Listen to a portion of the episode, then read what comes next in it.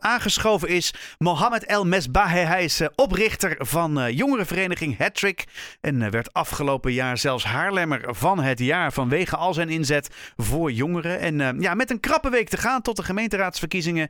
En de politieke partijen die hard hun best doen om ook de jongeren naar de stembus te krijgen. Is, is, is Mohamed vanavond live in de studio om samen te gaan ja, bekijken. Ja, hoe kunnen we de jongeren daar krijgen? Wat vinden jongeren belangrijk? Wat verwachten zij van de lokale politiek? Um, Mohamed, welkom. Dankjewel. Dankjewel dat ik in de studio uh, mag komen zitten bij jou. Ja, nou ja, hartstikke fijn dat je er bent. Goed, uh, goed je te zien. Uh, jij hebt nogal veel contact met jongeren, denk ik dan maar zomaar.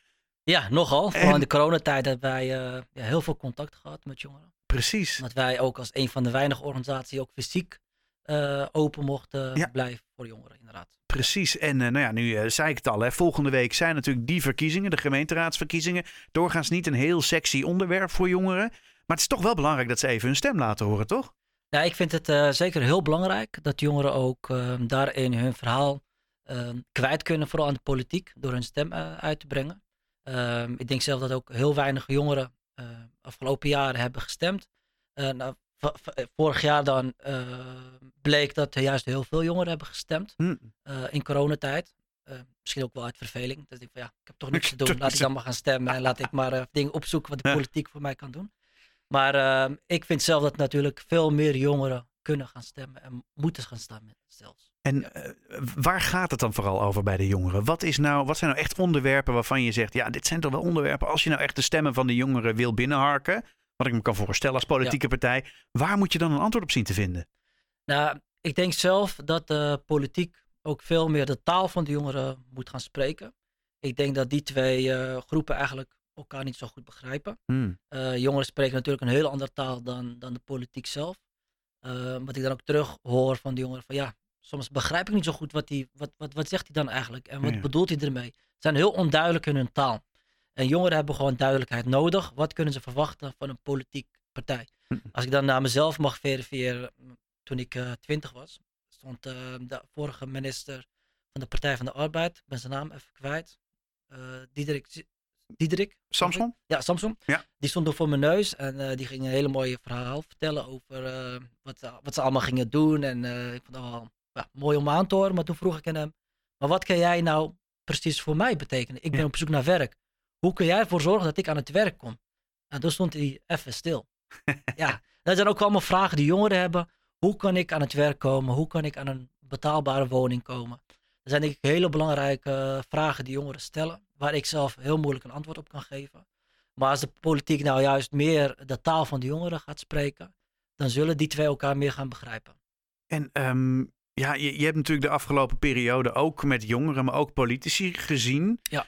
Um, zijn er nou voorbeelden hier in Haarlem waarvan je zegt van nou, dit is wel een politicus, die, die kan dit wel een beetje. Die, die heeft wel een beetje die feeling met die, uh, met die jongeren.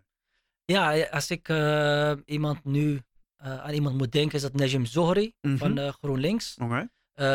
die is zelf als vrijwilliger bij het jongerenwerk heel lang geleden bij Prisma. Toen als vrijwilliger heeft hij gewerkt. Dus hij heeft heel veel met jongeren activiteit georganiseerd. En die, die snapt de jongens ook wel. Hm. Ik denk dat dat wel een hele goede voorbeeld is uh, voor de meeste politieke ja, partijen, maar ook raadsleden. Om uh, juist heel goed de jongeren te snappen, maar ook vanuit de belevingswereld van de jongeren te gaan begrijpen eigenlijk. Ja. En, en stel nou dat er nu uh, iemand luistert en dat is een jongere, die mag misschien voor de eerste keer stemmen, weet je wel. Um, uh, wat zou je nou tegen die, tegen die gast of tegen het meisje kunnen zeggen van jou, ga het doen? Wat, wat, wat is nou de, de, het ding om iemand over te halen? Ja, ik denk zelf dat, uh, dat, dat, dat jongeren ook denken van ja, weet je, mijn stem, ik, het is maar één stem. Ja, maar goed, als het meerdere jongens zo denken en veel meer jongens ook gaan stemmen, uh, dan kunnen zij ook de politiek beïnvloeden in het beleid. Uh, want ja, wij kiezen uiteindelijk wie het beleid gaat uitvoeren. En hoe meer jongeren stemmen op een bepaalde partij die het beste aansluit bij de jongeren, hoe beter ook het beleid voor de jongeren zal zijn in de toekomst. Is, eh, is eh, het trick, is, is daar nog een stem lokaal in de buurt? Um, niet dat ik weet. Ik hmm. heb het wel geopperd. Ik heb aangegeven, misschien is wel Hattrick een juiste locatie waar je een stembus kan neerzetten. Omdat daar al ja, de, de vertrouwelijke omgeving, ja, de, de jongeren kennen het, uh, de jongeren weten de weg te vinden. Dat is misschien wel een goede locatie. maar heb ik nooit echt een antwoord op gekregen. Oh, dat is eigenlijk wel zonde. Het zou wel heel zonde zijn, inderdaad. Want bij ons komen heel veel jongeren over de vloer. Ja. ik heb toevallig vandaag nog een gesprek met ze gehad van waarom zouden jullie stemmen? Ah. ten eerste zouden ze gaan stemmen als ze duidelijk aangeven wat, wat, wat de jongeren aan de politiek heeft. maar ze moeten ook de taal spreken van de jongeren.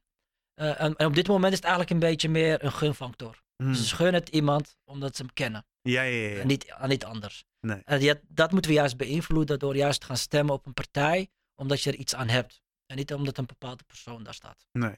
Dus ik denk dat dat uh, ook een hele goede verandering uh, moet zijn voor de toekomst. Ja, dat denk ik ook. Nou, ik, eh, ik, ik vind het wel heel fijn om even zo'n beetje te praten. Want ik heb wel het idee dat er heel veel politici zijn die dit misschien ook voor het eerst horen. En dan denken, oh natuurlijk, gewoon helder zijn. Weet je, niet dat het bla bla bla, ja nee, en dingetjes en beleid en bla. Nee, maar wat, wat ga je doen? Gewoon heel concreet. Heel concreet. Wat wordt de eerste week? Weet je, welk beleidstuk ga je voorstellen? Welke, welke regel ga je toepassen? Welk geld ga je geven? Of juist niet? Weet je, prima.